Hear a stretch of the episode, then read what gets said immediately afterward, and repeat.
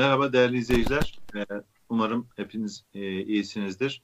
Yeni bir haftada e, Türkiye'de ve dünyada öne çıkan olayları konuşmaya çalışacağız. Gündemleri değerlendirmeye çalışacağız. Siyaset bilimci Mehmet Efe Çaman Hoca ile beraber. Hocam hoş geldiniz. Nasılsınız? Hoş bulduk. Teşekkür ederim Hamit Bey. Ee, siz nasılsınız? Çok çok sağ olun. Ben teşekkür ediyorum. Geç, son programımız çok etkili olmuş anladığım kadarıyla. Uzun bir süre bu Erdoğan'ın camide yine bir cuma günüydü. Geçen cuma. Evet. Sezen Aksu ile Aksu ile ilgili çok e, yani insanlık dışı e, bir çıkışı olmuştu, bir açıklaması olmuştu. Hem de bir mihrapta e, bunu yapmıştı. Evet. Ne camiye, e, ne mihraba, ne de e, temsil ettiği konuma yakışmayan bir e, çıkıştı. Fakat sonra e, benim sözüm Sezen Aksu'ya değildi dedi. E, biz mi evet. anlamamışız? E, insanlar e, o o mu kafası yerinde değilmiş e, anlayamadım.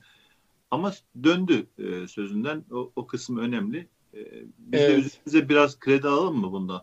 Yayınımızın etkisi olduğu diye. Tabii mutlaka bizi izliyor herhalde ee, sağ olsun Cumhurbaşkanımız ve e, muhtemelen söylediğimiz şeylerin ağırlığından olsa gerek e, o da yaptığı yanlışın en azından e, Sezen Hanım'a yönelik olarak yaptığı yanlışın farkına varıp özür dilemesi yani özür dileme babında bir açıklama yapması, geri adım atması e, önemli. Bence de katılıyorum size.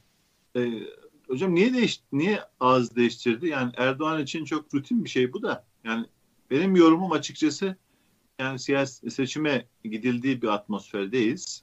Ee, ve gerilimden her zaman Erdoğan yararlanıyor. Özellikle din ve böyle değerler üzerinden yapılan tartışmalarda e, Erdoğan'ın en kolay, en iyi yapabildiği işlerden biri.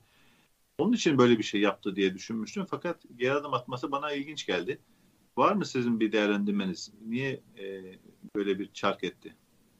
Bu kez. Daha öncekiler ee, gibi. Evet. Yani bence böyle Erdoğan gibi e, popülist ve otoriter liderler yani işte e, biraz yabancı ülkelerde kullanılan deyimiyle bully yapan yani insanları insanlara mobbing yapan, insanlara baskıyla e, saldırgan bir dille, agresif bir dille yaklaşan bu liderler aslında e, bu tepkilerinde kendi pasifliklerini, kendi yetersizliklerini veya kendi e, zayıf noktalarını ortaya koyuyorlar. Yani bu e, kendilerini güçlü göstermek, her şeye hakim göstermek, çok muktedir göstermek niyetinin arka planında zayıf bir kişilik, e, kendinden emin olmamak, değerleri e, değerler zemininin çok sağlam olmaması gibi problemler oluyor. Dolayısıyla Sezen Aksu çok kişilikli bir tavır gösterdi. Yani dik durdu. Çoğunlukla bu yapılmıyor maalesef Erdoğan karşısında ya da buna benzeyen e, buna benzer olaylar e, Türkiye'de işte Süleyman Soylu gibi, Erdoğan gibi, Bahçeli gibi figürler karşısında insanlar dik durmuyorlar. Yani medya, işte sanat dünyası, akademi e, vesaire, entelektüeller dik durmadıklarından dolayı Erdoğan alışık olmadığı bir tepkiyle karşılaştı ve dolayısıyla sert kayaya çarpmış oldu biraz. Bir de şu da var yani e, minik serçe diyoruz çok efsanevi bir isimden bahsediyoruz. E, narin görünümünün altında aslında çok çetin ceviz olduğunu ortaya koydu e, Sezen Aksu.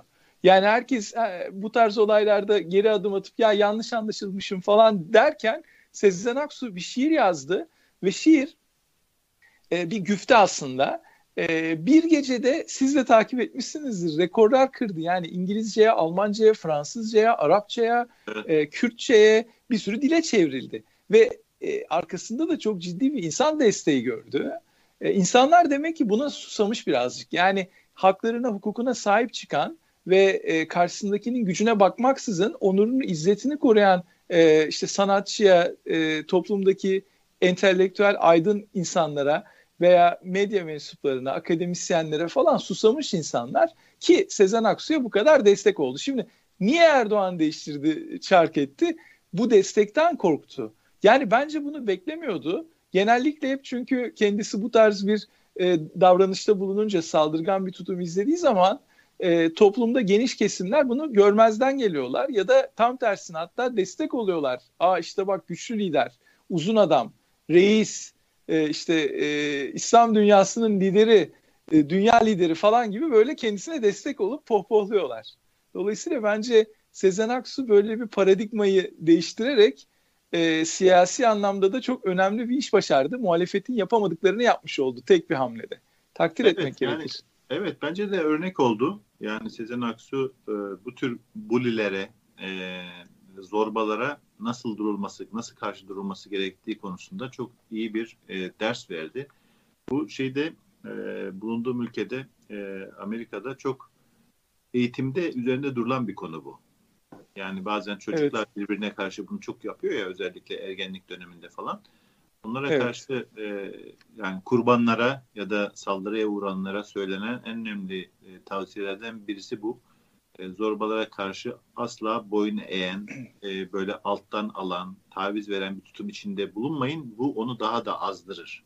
Çok net bir şekilde evet. karşısında durmak e, çoğu kez onun e, yanlışını anlamasına ya da geri adım atmasına e, sebep olur diye. Daha önce biliyorsunuz meşhur e, bir e, one minute olayı vardı. Orada Perez'le e, atışmıştı. Sonra e, çıktı dedi ki benim sözüm moderatöreydi. Yani Erdoğan'ın bu çarkları çok e, rutin e, ve e, mesela şeyi hatırlıyorum ben Mavi Marmara'yı. Mavi Marmara'da biliyorsunuz orada e, demişti ki ben e, izin verdim onların gitmesine. Fakat sonra İsrail'le anlaşıp işte bir miktar 20 milyon falan 1 milyon dolar falan tazminat aldıktan sonra hem Türkiye'deki davaları kapattı. O e, vatandaşlara yapılan e, saldırıyı ve e, suikast katliamı yani 10 kişi hayatını kaybetti evet. o gemide bulunanlardan. E, onların aş, ailelerin açmış olduğu davaları kapattı. Hem de bana mı sordunuz dedi. E, evet. Bana bana çarpıcı gelen tabii e, dediğim gibi Erdoğan'ın tavrında bu bir e, bunu çok iyi beceriyor. Yani 180 derece e, dönüş yapıyor bir önceki sözünden. Hatta 3-5 saat arayla bile bunu yapabiliyor. Fakat arkasından gelen kitle yani işte onların e, taraftar yazarları, çizerleri falan asıl zorluk onlarda sanki. Yani diyelim ki evet. Sezen Aksu'ya habire e, ver yansın ettiler. Yani Akit'i, Yeni Şafak, Sabahı, A Haberi falan filan.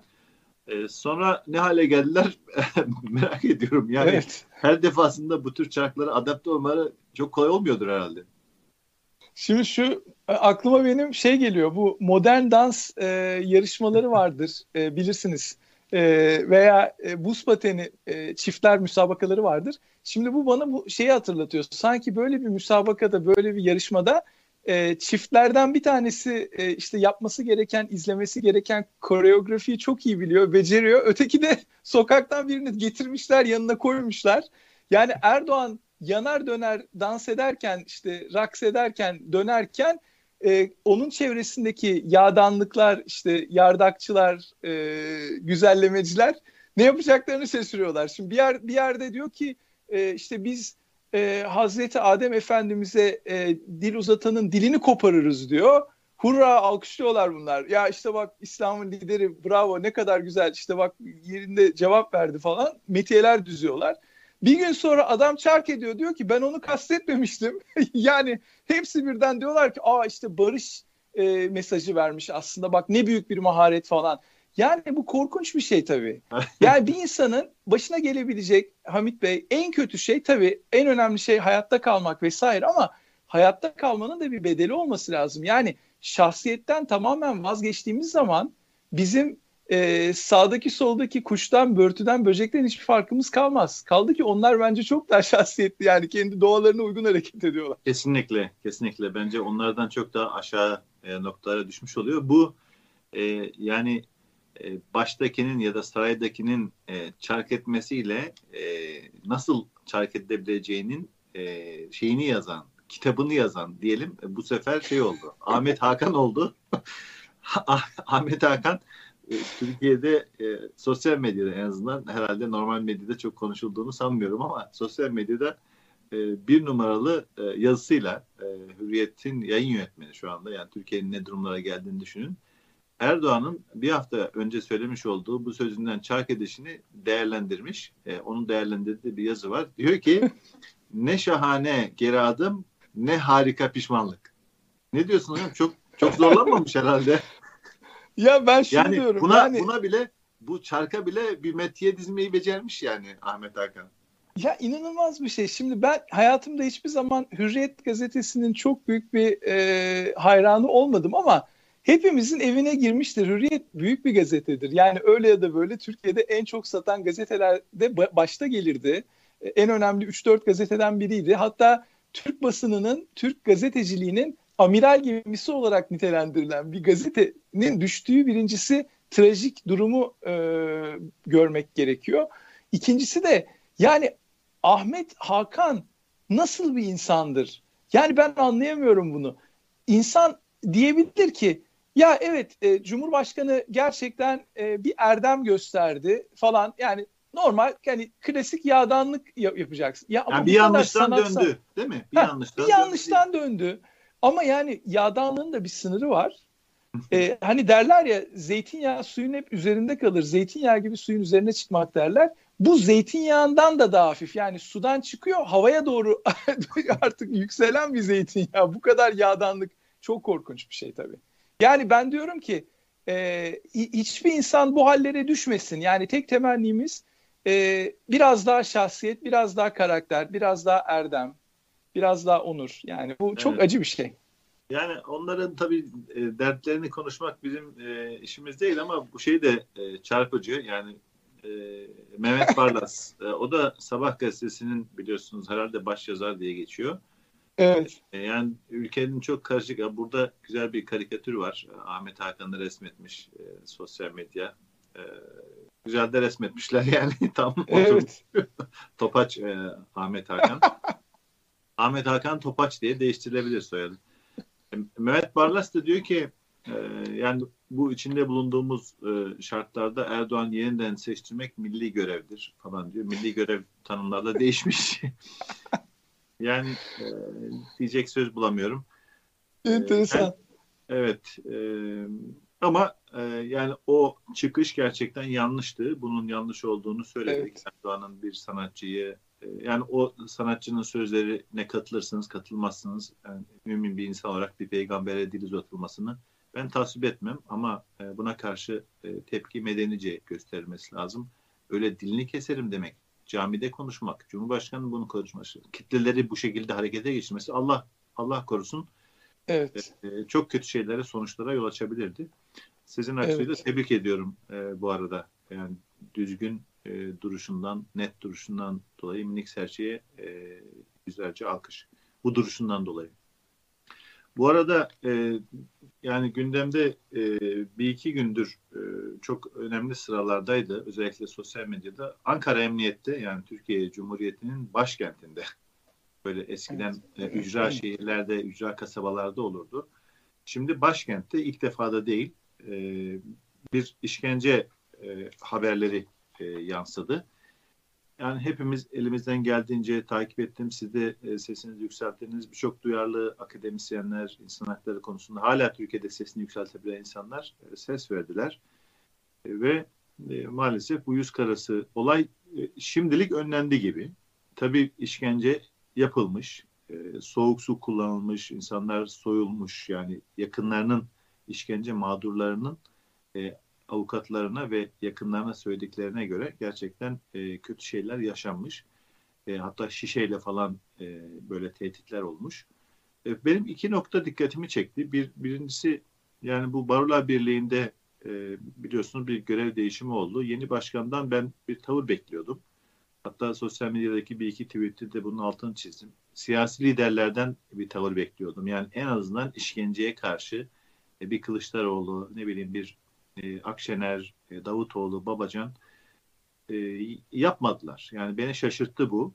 E, Barolar Birliği Başkanı da e, maalesef daha önceki Barolar Birliği Başkanı Türkiye'de işkence falan yok demişti maalesef biliyorsunuz. Evet, evet. Yani bunu bunları not etmek istiyorum. Bir e, Ankara Barosu daha önce de e, yine başkentteki e, işkencelerde e, insani bir tavır almış. Yani bir hukuk adamlığına, avukatlara e, yakışan bir tavır almış. E, raporlarını e, yayınlamış ve takip etmişlerdi. Orada e, işkenceye uğrayanlar e, hat, yanlış hatırlamıyorsam diplomatlardı. Yani Türkiye Cumhuriyeti'ni evet, evet. dünyada eskiden e, temsil etmiş diplomatlara yapılıyordu o. Bu kez de e, Ankara Barosu e, olay üzerinde durduğunu e, söyledi. Hatta e, bu işi yapanlarla ilgili yani işkence yapanlarla ilgili suç duyurusunda bulunduğunu ve bir rapor hazırladığını söyledi. Fakat raporu kamuoyunda paylaşmadı. Bu bana tuhaf geldi. E, bilmiyorum bununla ilgili bir değerlendirmeniz var mı? Yani e, hatta e, Faruk Gergerlioğlu da bir açıklama yapmış. Ee, Ankara Barosu niye raporu açıklamıyor, raporu açıklayın diye. Yani bu iş evet. teşhir edilerek işkence bir suçsa, bir insanlık suçuysa teşhir edilmesi en önemli yaptırımlardan biri. Yani belki utanırlar evet. ve kayıtlara geçer. Yani bugün bunlarla ilgili hesap sorulmasa bile yarın hesap sorulması kolaylaşır. Ee, Ankara Barosu bu kararını değiştirecek mi bilmiyorum ama şu an itibariyle o raporu e, ben merak ediyorum. Yani kimler işkence yapmış, kimlere yapmış, neler yapmışlar e, bu raporla tespit edilmiş edilmiş de yani tespit edilmişse evet. bilmiyorum niye açıklamıyor sizce e, ve bu yeni Barolar Birliği Başkanı e, niye tavır almadı? Siyasi liderler bu kadar bariz bir konuda niye e, çıkıp bir kelime etmiyorlar? Şimdi öncelikle bence bu konuyu e, bu konuya bakarken işkence konusunun genel hatlarıyla bir değerlendirmek lazım. Çünkü Türkiye'de artık işkence e, hem kitleselleşti. Yani eskiden de işkence vardı. Türkiye Cumhuriyeti hiçbir zaman işkenceden tamamen arınmış bir devlet haline gelemedi ama e, 2002 ile 2010 yılları arasında işkence konusu münferitleştirilebilen yani köşeye sıkıştırılabilen ve e, devletin sistematik olarak artık yapmadığı bir e, faaliyet, bir suç, insanlık suçu haline gelmişti. Azaltıyorduk biz. Yani işkence karnesini düzeltiyordu. Türkiye insan hakları karnesini düzeltmeye paralel olarak işkenceyi azaltıyordu. Bu bir tespit. İkinci tespit şu. E, yani 17 Aralık 2013 ile e, 15 Temmuz 2016 arası rejimin değişim süreciyle beraber bir kırılma yaşandı ve Türkiye'de bir rejim değişti. Biz bu kadar kitleselleşen e, ve kurumsallaşan işkence uygulamalarını siyaset biliminde, karşılaştırmalı siyasette ancak e, der, derin bir rejim değişikliği olduğunu da görüyoruz. Yani nasıl rejim değişikliği? Mesela bir devlet yıkılıyor veya bir rejim komple yıkılıyor. Onun yerine yeni bir rejim kuruluyor ve eski rejimdeki e, işte bürokratlardan veya görevlilerden intikam almak amacıyla veya o işte belirli partilere destek olan, belirli partilerin içinde yer onlardan intikam almak amacıyla işkence yapılıyor. Yani burada yapılan işkence e, bir insandan bilgi almaya çalışmak, bir insanın e, işte itiraflarından yararlanarak başka kişilere, e, başka suçlulara, tırnak içinde suçlulara ulaşmak değil. Ha, bu da çok yanlış yani bu da insanlık suçu. İşkencenin her türlüsü gerçek anlamda bir teröriste bile yapsanız işkence suçlu ya da bir katile de işkence yapsanız bu bir suç. Ama e, burada bahsettiğim olay çok farklı. Yani burada bir intikam aracı olarak e, işkence yapılıyor. Kime yapılıyor? İşte e, rejimin kendi diskuruyla damgalamış olduğu bir takım insanlar var. Bunlar şimdi diplomatlara yapılıyor diyorsunuz. Yani yüksek seviyedeki bürokrattır diplomatlar mesela. Yüksek seviyede diplomatlara işkence yapmak ancak e, işte Çin'in yapmış olduğu komünist devrimden sonra ya da işte belirli e, ne diyelim işte ada devletlerinde yapılan Marksist-Leninist devrimlerden sonra ondan önceki yönetimlerin e, devamı olan bürokratlara karşı yapılan işkence uygulamaları falan var. Bunlarla aynı potada ele almak lazım. Bu konuya gelince bu da şöyle bir şey. Bununla bağlantılı olarak rejim bu işkencenin arkasında durduğu için rejimin karşısında muhalif olarak gözüken bir takım kurumlar veya kişiler de bu işkencelere yönelik direkt pozisyon almaktan çekiniyorlar. Neden? Çünkü rejimin kendilerini de aynı damgayla damgalayıp kendilerine veya aile üyelerine de aynı şekilde e, kötü muamele veya işkence yapmasından veya hapse girmekten korkuyorlar. Açıkçası bu çok kötü bir şey. Neden? Çünkü Türkiye giderek sessizleşen, karanlığa gömülen, sessizliğe gömülen bir toplum görünümünde. Ankara'daki olayı deşifre etmek gene Ömer Faruk Gergerlioğlu'na, Sayın Gergerlioğlu'na kaldı. Yani e, oradaki Ankara Barosu'nun yöneticileri işkence ile ilgili bir ortada rapor varsa e, ve bu raporu yayınlayamıyorlarsa korkudan veya başka bir sebepten ötürü belki de tasvip ettiklerinden ötürü. Yani ben bu tabii ki e, onları zan altında bırakmak istemem ama bir sebebi olması lazım. Yani niye e, durup dururken işkence konusunda insanların bir takım beyanları varsa oradaki tutukluların ve aile bireylerinin bir takım beyanları varsa bu beyanları esas kabul edip rapora yansıtmak ve bu raporu da kamuoyuyla paylaşmakta ne gibi bir sakınca görüyorlar? Yani bu soruyu sormak lazım ve tekrar Sayın Gergerlioğlu'nu da buradan tebrik etmek lazım. Tek başına yani bir parti mensubiyeti falan bunların hiçbir önemi yok. Tek başına dimdik durarak muhalefet nasıl yapılır bunu gösteriyor. Yani şimdi bir işkence olduğu zaman neden bir CHP, İyi Parti, DEVA e, veya herhangi başka bir partinin temsilcileri Ya ne yapıyorsunuz siz kardeşim? Türkiye bir hukuk devletidir. Yani olmasa bile, Türkiye bir hukuk devleti olmasa bile e, kağıt üzerinde bir hukuk devleti olma iddiası var. Bundan dolayı muhalefetin bu işkence iddialarını ciddiye alması lazım diye düşünüyorum yani. Evet. E, yani şunun altını çizmekte fayda var. Yani işkence suçluluğu kesinleşmiş kişilere yapmak bile insanlık suçu. Tabii. Değil ki yani şu anda sorgulaması yapılan insanlar. Birisi e, iftirada bulunmuş ya da işte ihbar etmiş. Diyelim oradaki insanlardan biri esnaftır, biri öğretmendir, belki öğrencidir, ev hanımıdır. Yani bu kişiyle ilgili sadece bir iddia var. Yani böyle masum, masumiyet karinesini bu kadar çöpe atıldığı bir dönem e, hatırlamıyorum. Maalesef Türkiye tarihi dediğiniz gibi çok parlak değil ama e, yani e, ülkenin başkentinde göstere göstere bunların yapılması gerçekten utanç verici. Bu arada bir notu daha e, paylaşalım. Yani bundan sonra da e, yani gönül istemiyor tabii ki e, böyle şeylerin yaşanmasını ama Türkiye e, evrensel hukuku e, ve hukukun temel ilkelerini hiçe saymış bir rejim tarafından yönetiliyor. Biliyorsunuz Avrupa İnsan Hakları Mahkemesi'nin kararlarını reddediyor. Defalarca uygulamasına, uygulanması çağrısına rağmen Avrupa İnsan Hakları Mahkemesi'nin verdiği kararlara bile takmayan Birleşmiş Milletler'in vermiş olduğu onlarca karar var. Birçok evet. e, sivil kişilerle ilgili, memurlarla ilgili onları takmayan bir e, yönetime e, sahip. E, fakat e, altını çizmek istediğim e, altını çizmek istediğim nokta şu. E, o işkenceye maruz kalan kişilerden, e, insanlardan birinin yakını şunu söylüyor. E, diyor ki e, sosyal medyada e, bu işin gündem yapılması e, çok işimize yaradı, çok e, faydalı oldu. Eğer olmasaydı e, çok daha fazla e, kötülükler, işkencelere maruz kalabilirdi yakınlarımız. E, buradan e, benim çıkardığım mesaj, herkesin de herhalde çıkaracağı mesaj şu. Yani hem yakınlarına düşen vazife, bu tür e, durumlarla, bu tür işkencelere, kötü muamelelere kalanların kendilerinin, onların imkanı yoksa yakınlarının, avukatlarının ses çıkarması çok çok önemli. İkincisi de e, sosyal medyayı asla küçümsememek e, gerekiyor. Sosyal medyada e, bir tweet atmak, e, atılmış bir tweet'i RT etmek, e, bunu insanlara mention etmek, ilgili insanlara duyurmak çok çok önemli. Gerçekten bunu e, söylemiş işte. Yani e, canı yanan bir e, mağdurun yakını diyor ki e, çok teşekkür ediyoruz sosyal medyadaki tüm e, duyarlılık gösteren insanlara. Yani bundan sonrası için de bu, bu e,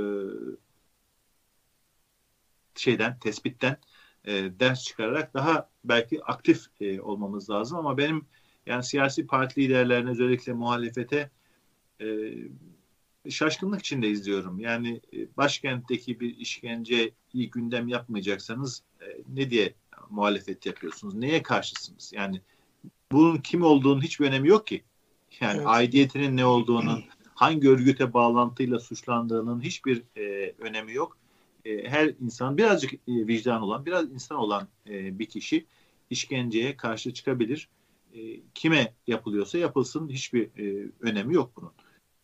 E, bu e, işkence meselesi en azından e, tutukla düşünebiliyor musunuz? Yani o insanların yüzde 99 e, masumlar e, belki fakat tutuklanmış olmalarına e, seviniyoruz. Çünkü işkenceden e, bir derece evet. kurtulmuş e, oluyorlar. E, geldiğimiz noktada bu maalesef. Şey Şimdi, vardı Türkiye'nin insan hakları insan hakları alanında çok önemli Akın bir dal hatırlarsınız belki. E, ağır evet, e, evet. bir şekilde darp edilmişti karakolda yani polis nezaretinde ve e, işkence konusunda, insan hakları konusunda çok önemli bir isim Türkiye'de.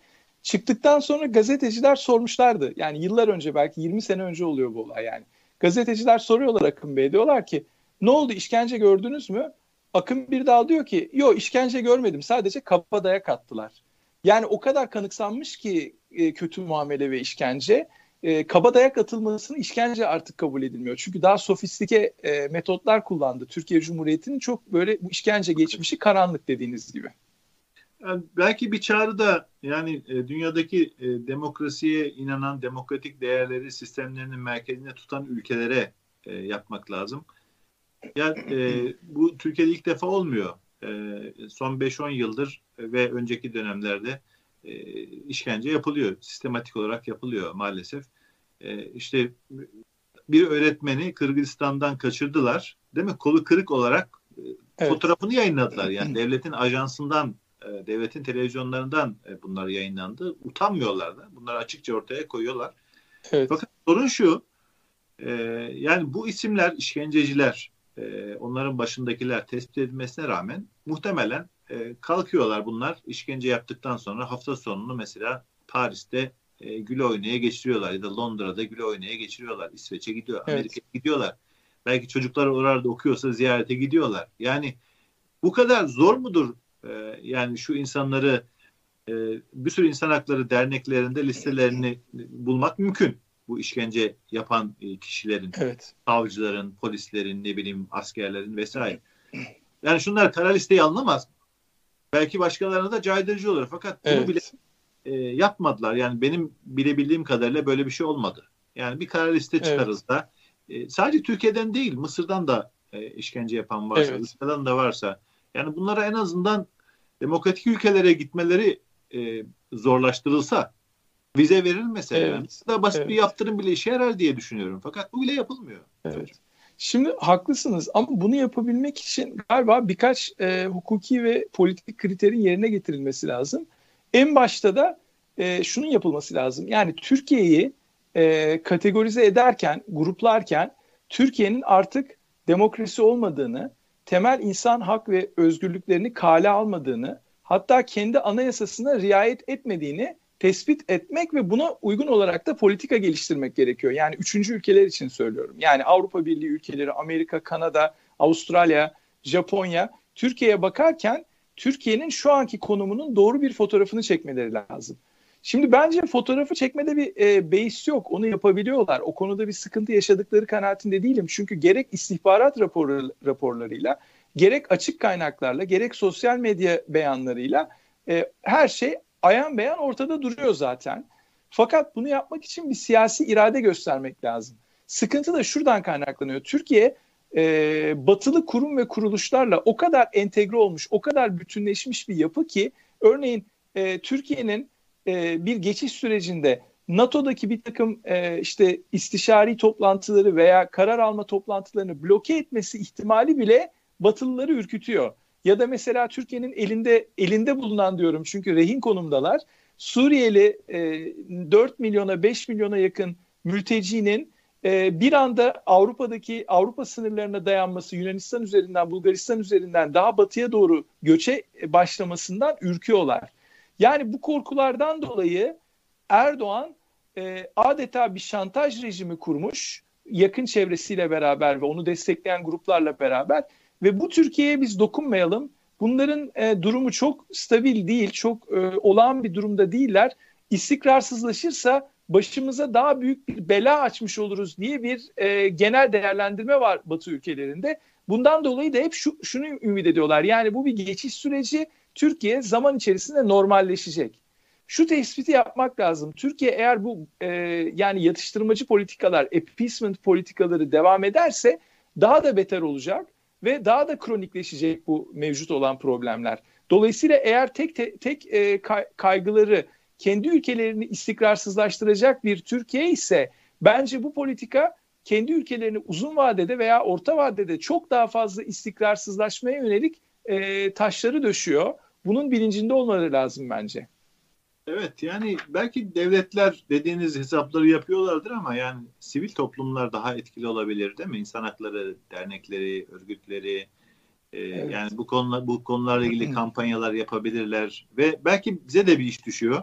Yani e, yurt dışındaki e, varlığımız, irtibatlarımızı bu e, çerçevede e, daha etkin bir şekilde e, kullanmamız lazım. Bu anlamda e, Türkiye Mahkemesi, Turkey Tribunal çok önemli bir e, girişimdi. E, belki onun gibi yeni girişimlere yani Türkiye'deki kimliğine bakmadan mağdurların sesini dünyaya taşıma e, ve en azından dünyadaki sivil e, kesimlere yani medyaya dediğim gibi hukuk çevrelerine, barolara yani batıda demokratik dünyada her şey devlet demek değil. Devlet dışında evet. kocaman bir alan var, üniversiteler var. E, onun için e, bu bu konuda da e, yani ben e, bu tavrı e, yanlış buluyorum. Demokratik ülkelere siz de e, söylediniz. Evet. E, ama maalesef e, reel politik bazen e, ideallerin önüne geçebiliyor. Özellikle dış politikada. Hocam tam bu hukuk meselesinden ayrılmadan e, önemli bir açıklama e, paylaşmış. Hukuk hocası İzzet e, Özgenç sizin de e, bizim de yüz binlerce insanın da mağdur e, edildiği son dönemdeki özellikle 2016 sonrası bir kavramla ilgili e, İzzet Özgenç e, şu andaki hala yürürlükte olan ceza kanununun yazılmasında çok önemli rol almış. E, üniversite evet. hocalarından e, biri ceza hukukçusu. Sosyal medyada da yer yer paylaşıyor. En son paylaşımlarından biri dikkatimi çekti. Anayasa Mahkemesi'nin e, 2021'de, Haziran 2021'de vermiş olduğu bir karar üzerine e, bu değerlendirmeyi yapıyor. E, bence çok kritik. E, diyor ki yani Anayasa Mahkemesi orada irtibat ve iltisak yani herhangi bir örgütle bir, e, o örgüte mensup olanlar hadi diyelim ki o örgütü terör örgütü suçladığınız zaman mensup ise evet. e, belki cezalandırabilirsiniz. Gerçekten terör örgütü mü değil mi e, başka bir tartışma. Ama hocanın dikkat çektiği nokta şu diyor ki e, sonradan uydurulmuş bir kavram diyor bu. Özellikle iltisak ve irtibat e, kavramları ve bunlarla diyor herhangi bir e, hak yoksunluğuna bir kişi e, e, zorlanamaz. Yani hakları evet. elinden alınamaz falan örgüte irtibatlı ve iltisaklı diye. Ben şimdi bu kavramı aldım bir geri doğru e, çok basitçe bir tarama yaptım. E, Google'da özellikle KHK'larda biliyorsunuz 2016 sonrası e, onlarca KHK yayınlandı ve onlarda yüz binden fazla insan mağdur edildi. Bunlar e, iş adamları, medya, e, memurlar, polisler, savcılar, hakimler falan. Orada bu kavramlar e, sanki kes yapıştır gibi kullanılıyor. Yani isterseniz evet. herhangi bir ben baktım mesela 6 KHK'da daha ilk cümlede diyor ki işte falan e, nokta nokta örgütüyle irtibatlı ve iltisaklı. Yani böyle evet. bir şey olabilir mi hocam? Anayasa Mahkemesi şimdi bir hukukçu ceza kanununun yazılmasında etkili olmuş, e, katkısı olmuş bir insan bunu söylüyor ve bu yanlış üzerinden binlerce insanın, on binlerce insanın mağdur edildiği bir ülkeden bahsediyoruz. Evet. Yani bu tabii korkunç bir olay Hamit Bey. Ee, ben, benim ilk aklıma gelen şey şu. E, şimdi 2016'dan itibaren dediğiniz gibi e, irtibat ve iltisak üzerinden hatta yüz binler yani binler veya on binler de değil yüz binlerce insan e, mağdur edildi. Bu insanların aileleri de zipenaft yani aile boyu sosyal anlamda e, en kriminalize edilerek yani suçlanarak onlar da mağdur edildiler. Milyona yaklaşan rakamlar var. Ciddi, çok ciddi bir problemle karşı karşıyayız. Çok büyük bir patoloji bu. Şimdi benim soracağım soru şu. E, çok değerli hukukçular var Türkiye'de. Kariyerli hukukçular, e, yargıçlar, savcılar, akademisyenler. Bu insanların irtibat ve iltisak konusunun anayasal ve yasal olmadığını, hukuki olmadığını, evrensel hukuka tekabül etmediğini anlamaları için 2016'dan bugüne 6-7 sene geçti. Bu kadar zaman mı geçmesi gerekiyordu? Yani ilk bu kavram kullanılmaya başlandığı zaman resmi gazetelerde e, insanların isimleri boy boy yayınlandığı zaman insanlar aile boyu sosyal soykırıma tabi tutulduklarında bu hukukçular yani nasıl rahat uyudular? Nasıl yastığa başlarını huzurla koyabildiler? Çünkü eğer bir meslek onuru varsa ve bir gerçekten bilginin kutsallığına ve önemine inanıyorsak ki 21. yüzyılda buna herhalde herkesin inanmasını bekliyoruz. E, bu insanların çok önceden tepki göstermesi gerekirdi. Yani bir şerh düşmek çok zor bir şey değil. E, bakın irtibat ve iltisak diye bir şey üzerinden insanlara hukuki ma- manada bir suçlamada bulunamazsınız demeleri gerekiyordu. Bunu söyledikleri zaman kimse onlara terörist demeyecekti. Kimse onlara vatan haini demeyecekti. Fakat onlar susmayı tercih ettiler Hamit Bey. Ve bakın şimdi yavaş yavaş konuşuyorlar. Niye konuşuyorlar? Çünkü devranın döndüğünü, artık geri sayımın devam ettiğini ve hiçbir otoriter rejimin bu kadar hukuksuzluğa bulaşmış, suça bulaşmış bir rejimin çok da uzun vadeli ayakta kalamayacağını hissediyorlar, fark ediyorlar ve kendilerini temize çekmek istiyorlar. Temize sağlam bir zemine almak istiyorlar.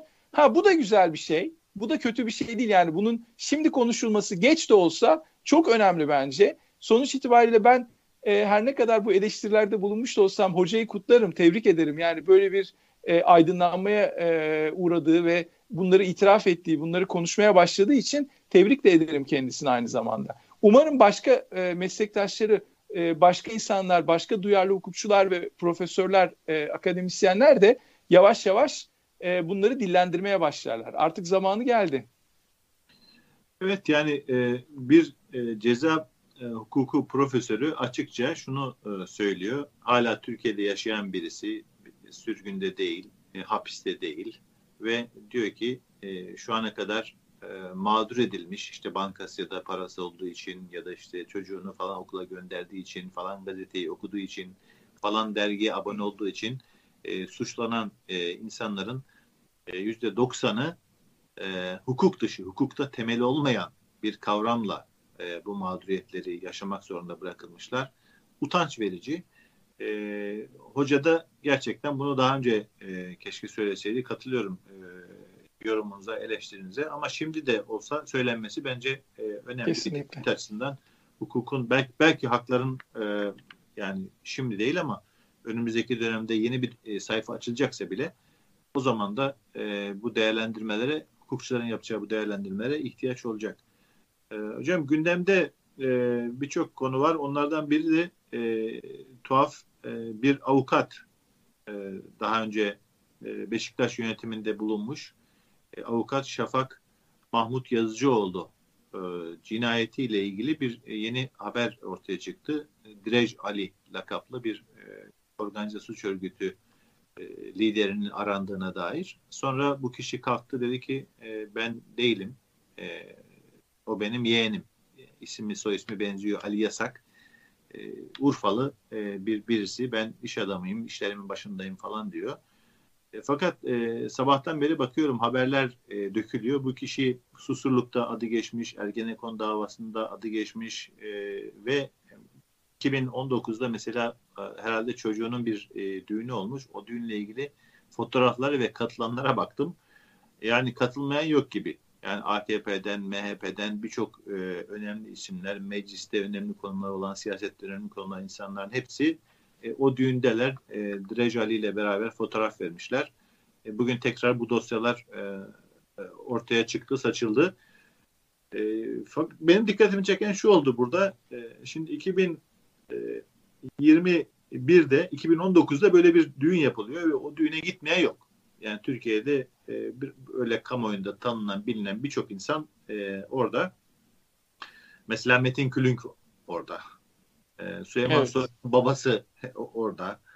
E, birçok birçok isim var. Bahçeli e, şahitlerden biri olmuş. Düşünebiliyor musunuz? Fakat 2021'de bir rapor var. Emniyetin yine yani Türkiye Cumhuriyeti Emniyeti'nin organize suçlarla mücadelenin yayınlamış olduğu bir rapor. Orada Drejali yani bu bütün ünlülerin, bütün e, siyasetçilerin falan düğününe akın ettiği kişinin başında olduğu örgüt, suç örgütü, organize suç örgütü 10. sırada yer alıyor. bu, bu ne biçim e, perhiz, bu nasıl bir lanet turşusu, bu nasıl bir ülke Efe Hocam? Yani bu yani, arada, arada iki yıllık fark var.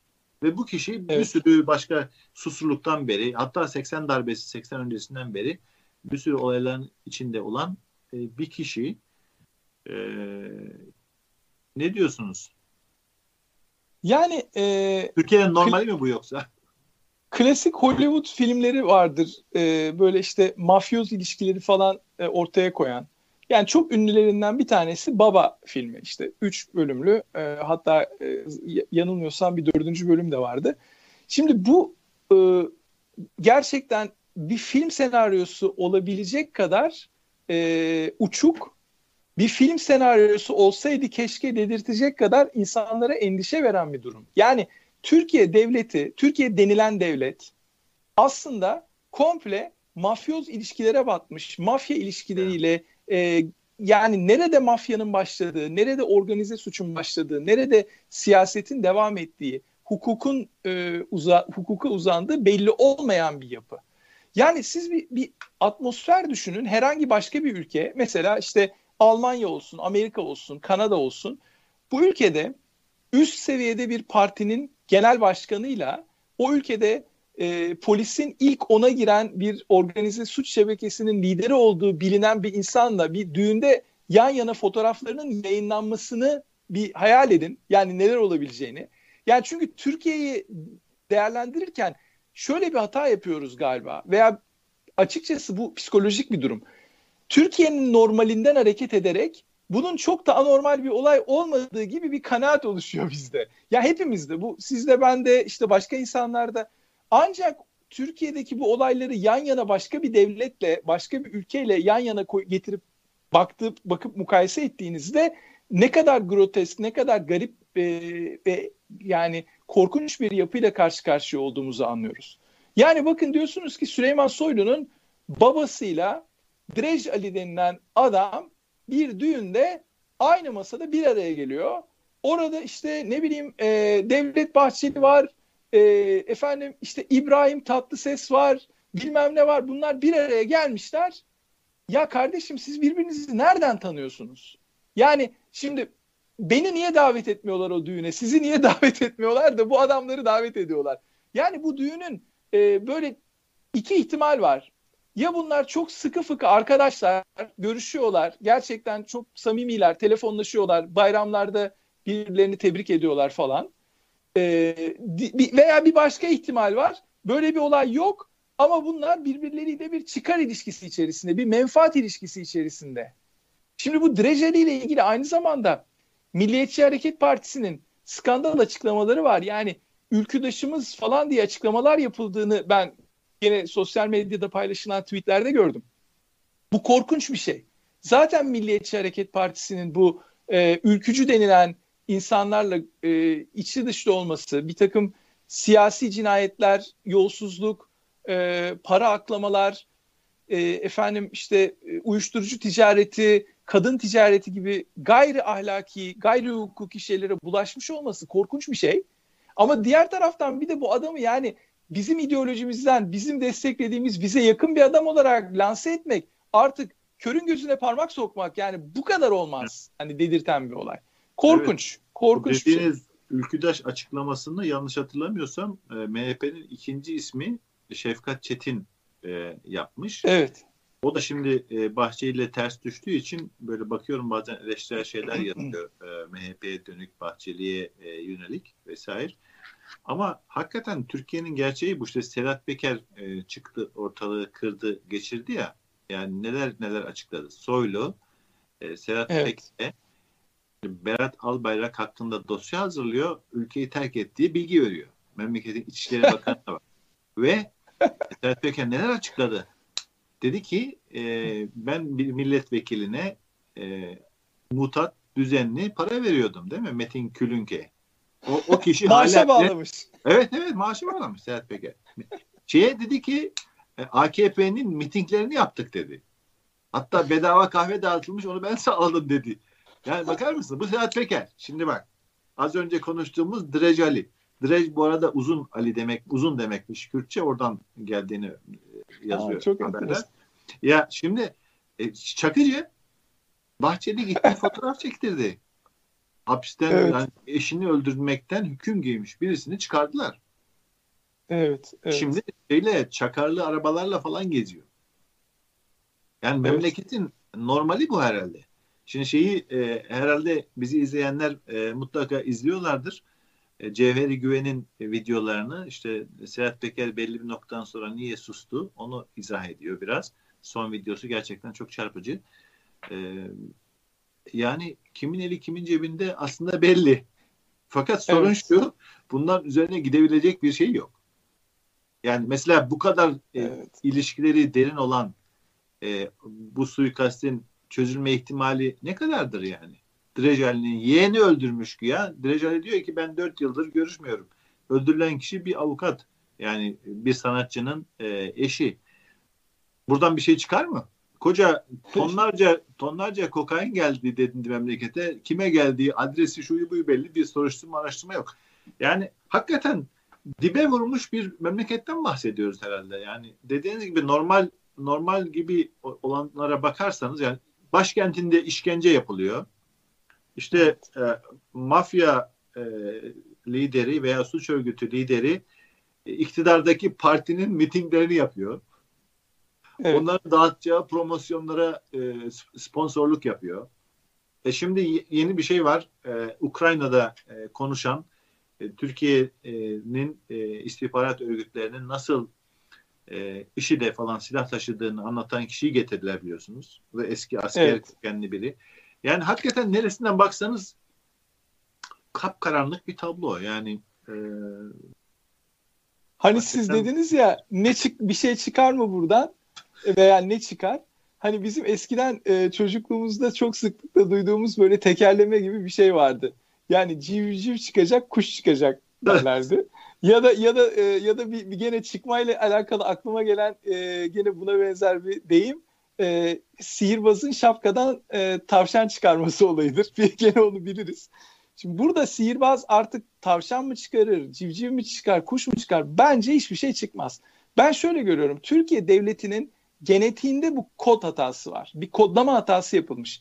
Bir kere bakın 1900 70'lerde, 1980'lerde, 1990'larda ve bugün hep aynı e, düzenlilikle, aynı örüntüyle karşı karşıyayız. Yani ortada bir sürekli kendini tekrar eden bir olay var, bir olgu var, bir e, bir işte fenomen var. O da şu. 70'lerde mesela işte bu Mehmet Ali Ağcalar, Oral Çelikler, işte e, Abdullah Çatlılar falan bu Türkiye Cumhuriyeti'nin Asala denilen Ermeni terör örgütüyle e, işte diyelim ki bir mücadelesi veya o terör örgütüne karşı yapmış yapmış olduğu bir takım e, kendi sınırları dışındaki illegal operasyonlarda enstrüman olarak kullandığı bir takım eski ülkücü mafyatik insanlar bunlar. Sonrasında biliyorsunuz e, Mehmet Ali Ağca ne yaptı? Kalktı gitti Papa 2. Jean Paul'e suikast yaptı Vatikan'da yakalandı. Uzun süre İtalyan hapishanelerinde kaldı falan. Şimdi bu grup, bu grubun içerisinde gene onlarla bağlantılı olan biliyorsunuz Abdullah Çatlı e, Susurluk olayında bir numaralı elemanlardan bir tanesi. Ne yapıyor? İşte bu e, önemli e, Kürt aşiretlerinden bir tanesinin milletvekili olan e, lideriyle beraber e, masada oturuyorlar, beraber içki içiyorlar, beraber artık ne yapıyorlar kim bilir. Onun üzerine işte biliyorsunuz e, başka olaylar var. 2000'ler 1990'larda gene Yeşil denilen adam vardı. Gene bu gruplarla bağlantılı olan e, işte bu Kürt bölgelerinde yakalanan e, PKK ile bağlantılı olduğu iddia edilen insanlara işkence yapılması, adam kaybetmek, işte sağda solda e, insanlara saldırmak, e, illegal operasyonlar. Yani şunu demek istiyorum.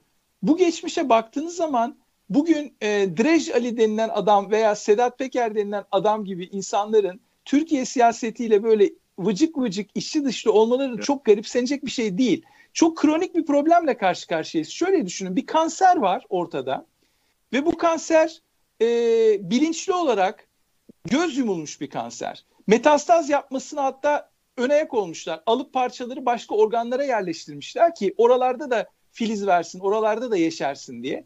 E şimdi biz kalkıp buna hayret edemeyiz. Yani buna ancak şunu diyebiliriz. Evet. Köklü bir tedavi lazım. Köklü bir tedavi. Gerekir, gerekirse uzuv kesmek lazım. Yani bir uzuva sirayet etmişse bu kanser o uzuvlu olan o uzuvu, o hücreleri e, izole etmek için kesmek gerekiyor. Türkiye devletini komple reforme etmek, elden geçirmek gerekiyor yani. Evet, böyle bir şeye imkan var mı? Onun e, siyasi anlamda göstergesi anketler. Yani bir değişim evet. olacaksa, bir seçimle böyle bir şey tekrar yaşanacaksa o da e, tartışmalı olup olmayacağı konusunda yani bir seçimle Türkiye'de iktidar e, rejim değişmiş durumda Türkiye'de. Onun bir kere farkında olmak lazım. E, rejim değişikliği seçimle olur mu? Bu önemli bir soru. Siyaset bilimci olarak sizlerin e, herhalde söyleyeceği çok şey vardır. Fakat son anketi isterseniz bir e, hızlıca üzerinden geçelim. E, son anket e, Ocak ayında Metropol tarafından yayınlanmış. Türkiye'deki halkın nabzını, toplumun nabzını tutan bir anket. Ciddiyetine genelde güveniliyor bu anket şirketinin. Bu tabloya göre AKP hala birinci parti. Fakat aradaki fark azalmış yani CHP ile oyları epey erimiş e, görünüyor. Bu sürekli anketlerde tekrar eden bir tablo. Arada 4 puan var. Yani AKP 26 evet. kararsızlar e, dağıtılmadan önce CHP 22 görünüyor. İyi Parti barajın üstünde. Yüzde 10 küsür e, bir oy alıyor.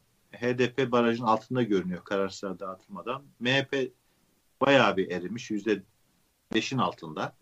E, Bahçeli liderliğindeki.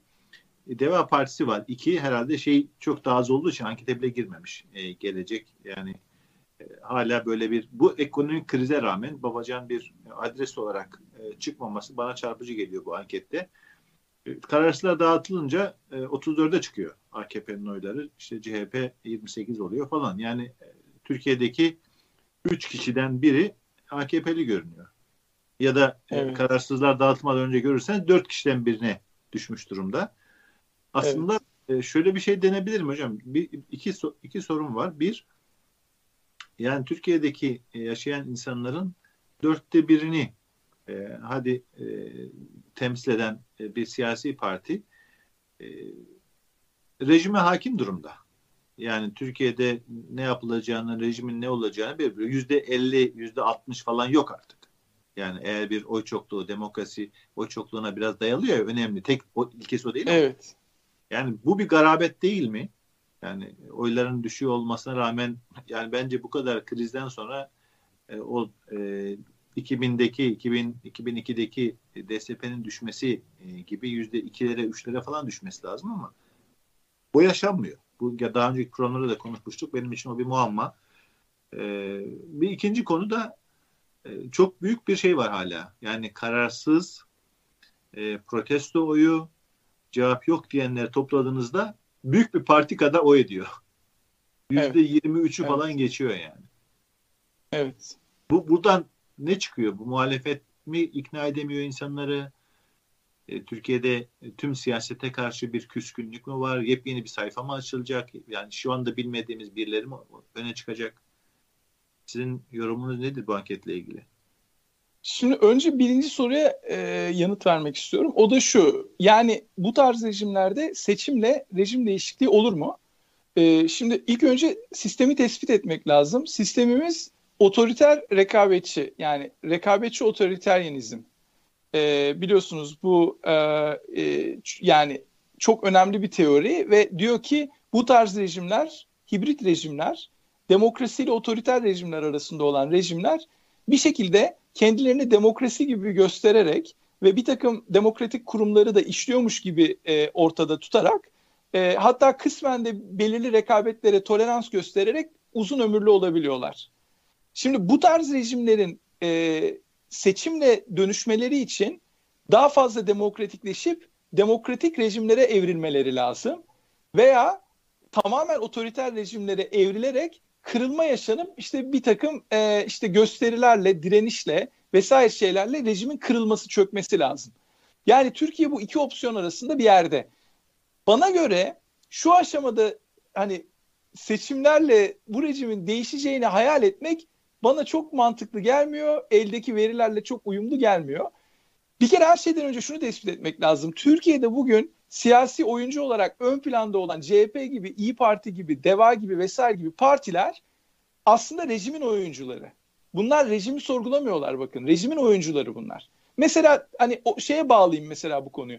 Dediniz ya e, Deva Partisi'nin Ali Babacan'ın oyu neden hep bu seviyelerde? Niye bir türlü ekonomik problemlere rağmen falan bir türlü böyle bir arkasına rüzgara alıp da daha da ileri noktalara getiremediler parti. E şimdi bunun çok basit bir açıklaması var. Sayın Babacan şunun şurasında da 3-4 2-3 sene öncesine kadar Adalet ve Kalkınma Partisi üyesi olan, ondan gene 1-2 sene önce o partinin milletvekili olan, ondan gene çok kısa bir zaman önce o partide çok üst seviyelerde yer almış. Yani bu e, 15 Temmuz sürecinde veya 17-25 Aralık sürecinde falan çok kilit noktalarda da e, rol üstlenmiş. Önemli bakanlıklar yapmış, sorumluluklar almış bir siyasetçi. Şunu demek istiyorum. Yani bu siyasetçinin çıkıp günah çıkarması lazım. Yani Katolik te- de- terimi kullanarak söyleyeyim. Yani çıkıp demesi lazım ki ben şu şu şu konularda hata yaptım. Siz hiç duydunuz mu? Ali Babacan bir hata yaptığını söyledi mi bugüne kadar? Ben hiç duymadım. Hiç ben duymadım. Yani adam sanki kariyerine bir partide başlamış. Orada bir güzel bir kariyer devam ettirmiş. Sonra işte bir şekilde yolunu o partiden ayırmış ve başka bir parti kurmuş. Yoluna devam eden bir siyasetçi modunda. Eleştiriyor AKP'yi ama ya sen o AKP'nin oyuncusuydun. Çok önemli bir karar alıcısıydın. E çık bildiklerini anlat. De ki bak bu bildiklerimi anlattığım konularda benim de sorumluluğum var, benim de imzam var, benim de onayım var. Ya da en kötü ihtimalle başımı öteki tarafa çevirdim. Özür diliyorum vatandaşlarım sizden. Sizden bana güvenmenizi ve yeni bir sayfa açmayı e, rica ediyorum. Bana bu olanağı sunmanızı istirham ediyorum demesi lazım. Bunu yapmadığı sürece iki buçuk üç bandında devam edecek. Ne, ne derse desin yani. KYK'lara sah- sahip çıktım desin, şunu desin, bunu desin. Hepsi palyatif, yüzeysel şeyler olarak kalacak. Bu bir. Öbür nokta kararsızlar. Ya kararsız ben insan kararsız olan insanların bir kere bu seçimle bu adamların iş başından gitmeyeceğine ve bu rejimin değişmeyeceğine inanan insanlardan oluştuğunu düşünüyorum. Yani benim gibi düşünen insanlar diyorlar ki ya ben sana ne açıklama yapayım sen bana anket yapıyorsun ama çok daha temel bir sorunla karşı karşıyayız. Bu seçimlerde bu adamlar yeteri oyu almasa bile yerine bunların yerine başka birileri gelse bile ben bu sistemin değişeceğine inanmıyorum diyor adam. Yoksa aptal değiller. İnsanlar derler ki en evet. çok oy alan hangisi bu, bu adamlardan sonra? CHP. Hadi o zaman yüklenelim CHP'ye oy verelim. Önemli olan hani CHP iyi bir şey yapar mı kötü bir şey yapar mı değil. Yeter ki Erdoğan ve ekibi gitsin. Nasılsa gelenler bu adamlardan daha iyi olacak. Böyle bir kanaatte değil halk. Çünkü biliyorlar ki CHP işte daha geçenlerde biliyorsunuz CHP'li birçok ismin açıklamalarını dinledik. Twitter'daki videolarda izledik. Daha önceden de biliyorduk zaten.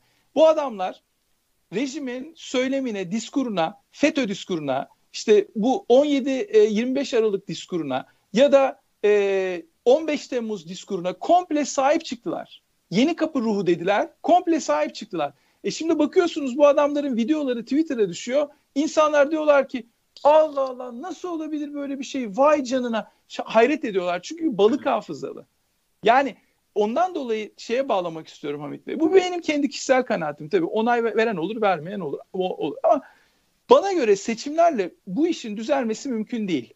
Ancak şöyle mümkün olur. Gerçek muhalefete evrilmeye karar vermesi lazım bir partinin. Yani sistemi, rejimi komple alaşağı etmeyi kafaya koyması lazım. Diyecek ki mesela ilk çıkışta bir liderin demesi lazım ki arkadaş siz Türkiye Cumhuriyeti'nin mevcut anayasasına uymuyorsunuz. Ya bundan daha büyük bir cürüm olabilir mi? Bir iktidar kendi anayasasına uymu- uymuyorsa illegaldir zaten. Yasa dışıdır. Meşru değildir artık. Bunu söyle, söylemeyen bir muhalefet yani bunu ignore eden, görmezden gelen bir muhalefet muhalefet değildir zaten. Yani biraz gerçekleri konuşmamız lazım bence artık yani. Maalesef. Ee, yani e, dediğim gibi iktidar oylarında bir erime var fakat böyle 2019 ile 2020 2000, 2002 arasındaki e, gibi radikal bir erime olmuyor. Eğer bu anketlerde tabii Türkiye'deki korku ortamına hesaba katmak lazım. İnsanlar şu anda çıkıp da HDP'li olduğunu mesela siz İstanbul'dasınız, Ankara'dasınız istihbarat yani muhaberat devletine dönüşmüş bir yerde size sorsalar Demirtaş hapiste düşünün. Tabii, tabii, tabii. HDP'nin lideri HDP'li olduğunuzu söyler misiniz? Yani ya da CHP'li olduğunu söyler misiniz? Herkesin çoluğu tabii. çocuğu, işi gücü anında yani istihbarat e, rejimi olmuş durumda Türkiye. Onun için evet. yani anketlerde ne kadar gerçeği yansıtıyor yapanlar dürüst olsa bile vatandaş ne kadar gerçekleri söyleyebiliyor e, onu unutmamak lazım. Bayağı e, olumsuz haberler paylaşıyoruz bu programda. Geçen program sonrasında e, değerli izleyiciler dedik ya e, bazen iç karartıcı olabiliyor e, paylaştıklarımız. Acaba biraz arayarak yani özellikle bir kastı mahsusla, özel bir iradeyle iyi haberleri e, bulabilir miyiz birkaç tane? E, geçen haftaki kararımızı uygulayalım dedik. E, bu hafta iki tane öyle güzel haber bulduk. Onları paylaşmak istiyoruz. E, değil mi hocam? İki tane güzel haber. Evet kesinlikle. E, birisi e, onlardan e, Hikmet Kaya emekli orman mühendisi belki e, ekrana da yansıtırız. 41 e, yıl e, emek vermiş ve e, tek ağaç olmayan bir bölgeyi şimdi böyle yemyeşil bir ormanlık alana dönüştürmüş. Yani Hikmet Kaya'yı ben e, kutluyorum. E, haberi sosyal medyada da görmüş olanlar vardır. E, yani her şeyde kötü değil. Değil mi Efe Hocam? Çok tatlı bir müthiş. fotoğraf. Tatlı müthiş, bir müthiş. Şimdi ben Hikmet Bey'i tebrik ediyorum Hik- Hikmet Kaya'yı. Muhteşem bir insan. Neden muhteşem bir insan? Yani ben Hikmet Kaya'nın kim olduğunu bilmem. Yani adam solcu mudur, sağcı mıdır, Türk müdür, evet. Kürt müdür, Alevi midir? Hiç de umurumda değil. Ben şunu söylemek istiyorum. Yani ideal bir Anadolu'da, ideal bir Türkiye'de Hikmet Kaya'nın Orman Bakanı olması lazım. ya da ne bileyim Çevre Bakanı olması lazım. Yani bu bakın şunu şu şu Bakan tarz olsa bir bozulur. Eser. Hocam. Bakan olsa bozulur Türkiye'de. Emin olun bu adam bozulmaz ya. Bu çok büyük bir sabır çünkü. Yani çünkü bu arazinin ben öbür fotoğrafını da gördüm. Tamamen kıraç. Belki arkadaşlar evet. imkan varsa onu da koyabilirler. Arkadaki o dağa kadar olan o konuştuğu yer var ya o ormanlık. Onun dağa kadar olan kısmı komple çöl. Çöl gibi yani. Bozkır. Ve ağaç yok orada. Evet. Ve adam üşenmemiş bu işi başarmış. Bana göre bu adam bozulmaz. Siyasete de girse bozulmaz. Tam tersine bozulanları düzeltir bu adam. Onları da eker, onlara tohum eker. Onları da bir 3-5 senede bu ormana benzetir yani. Öyle evet, bir böyle, adam. Yani toplumda e, böyle güzel insanlar e, var. Ben de e, Hikmet Kaya'yı tebrik ediyorum. Sayıları daha çok olsun. Diğer güzel haber de şuydu. Bir haham biliyorsunuz İstanbul'daki e, kar fırtına çok konuşuldu ve e, çok büyük isimlerle, büyük yolsuzluklarla bu arada belki de gereksiz bir şekilde inşa edilen İstanbul e, Hava Limanı e, Atatürk Havalimanı çok e, iyi şekilde aslında iş görüyordu. Şu anda da o can kurtaran oldu. Yani Türkiye Cumhuriyeti evet, evet. İstanbul Havalimanı'na müdahale etmek için e, Ankara pardon Atatürk Havalimanı'na indiler. Bu arada Erdoğan da kullanılmaya devam ediyor. Yani tüm Türkiye'nin kullandığı havaalanı aslında tek kişi tarafından kullanılıyor. Bu da e, evet. ayrıca not edilmesi gereken bir şey. E, yani e, aynı kar e, aynı ya, yakın yani İstanbul Havaalanı'yla Atatürk Havaalanı'na ne kadar fark var? Orası e, yeni yapılmış olmasına rağmen kullanılamaz hale geldi. Bu çok evet. gündemde konuşulduğu için tabii bir notu da paylaşayım. E, e, Atatürk Havalimanı'ndan, Türk Hava Yolları'nın daha doğrusu başındaki e, kıymetli e, bürokratlardan biri e, zamanında demişti ki biz Atatürk Havalimanı'nı genişleterek istenen kapasiteye ulaştırabiliriz yolcu sayısını. Hiç gerek yok.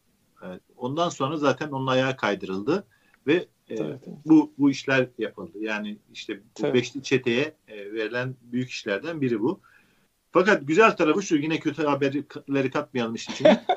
bir haham mahsur kalıyor 10 saat e, arabasında Haham Elbon İsrail'den Türkiye'ye geliyor. Bir herhalde koşerle evet. ilgili bir şey yapmak için yani dini inançlarla ilgili ve e, vatandaşlar e, mahsur kalan bu Haham'ı başka da yer olmadığı için bir camiye götürüyorlar.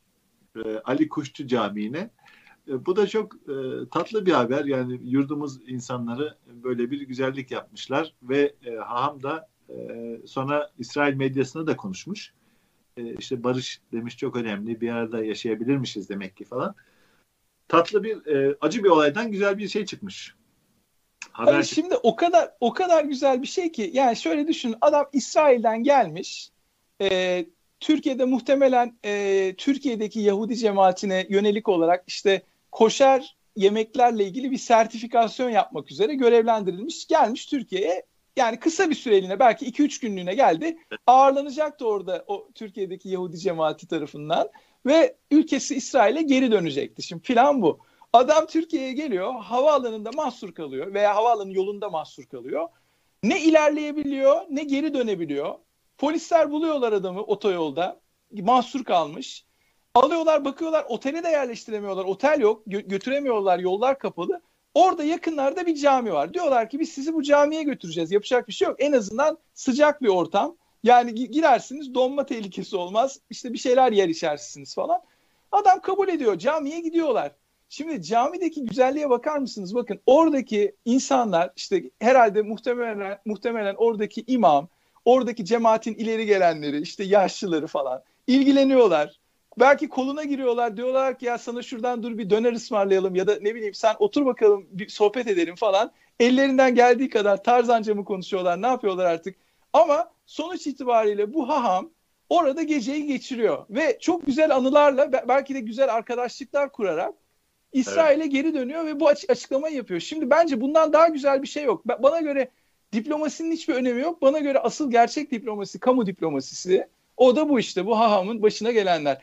Yani bir taraftan bakın Amerika'da en son e, bir antisemitik bir saldırı oldu biliyorsunuz ve gene Müslüman kimlikli birileri e, Amerika'da bir sinagoga saldırdılar. Bir sürü kötü olaylar yaşandı. Ama şu olay onun karşısına koyduğunuz zaman yani aynı ortamın aslında ne kadar farklı olabileceğini ve insan olmanın ne kadar güzel bir şey olduğunu gösteriyor. Yani dininiz farklı olabilir ya olsun. Ama siz evet. eğer birbirinize tahammül edebiliyorsanız arkadaş olabilirsiniz. E, ne bileyim güzel anılarla e, çok daha farklı bir hayat kurabilirsiniz yani dünyanın. Evet bu arada e, önceki programımızda e, iki cami örneğinden bahsetmiştik. Yani dinin özüne, peygamberin mesajına yakışmayan birisi bir sanatçının dilini koparmaktan bahsedildiği camiydi bir siyasetçinin. Diğeri de açız diyen bir vatandaşın uzaklaştırıldığı e, bir e, cami örneğiydi. Bu da e, bir hahama e, ev sahipliği yapan cami örneği. Bence bu e, peygamberin mesajına, dinin mesajına çok daha uygun. E, örnekleri bol olsun e, diyelim. Her iki güzelliklerimizin de. Aynen. Değer, evet bu arada değerli izleyicilerimiz e, sizler de e, bu köşemize katkıda bulunabilirsiniz. Güzel şeyler bulabilirseniz yani bu bir gencin başarısı hikayesi olabilir. Bir insani yardım hikayesi olabilir. Bu örnekleri bizlerle de paylaşabilirsiniz. E, biz de buradan e, paylaşırız, e, aktarırız. E, hocam noktalayalım isterseniz. Noktalayalım. Çok güzel bir program oldu ümitle bitiriyoruz programımızı. Ee, evet, bence bu da insanlara pozitif bir enerji vermiştir ümit ediyorum. Ee, bizi izleyen insanlara da pozitif bir enerji vermiştir. Evet, e, Çetin Altan ustamızın dediği gibi enseyi karartmayalım. Ee, Aynen öyle. Değerli izleyicilerimize de e, selamlar, e, muhabbette kalın diyoruz.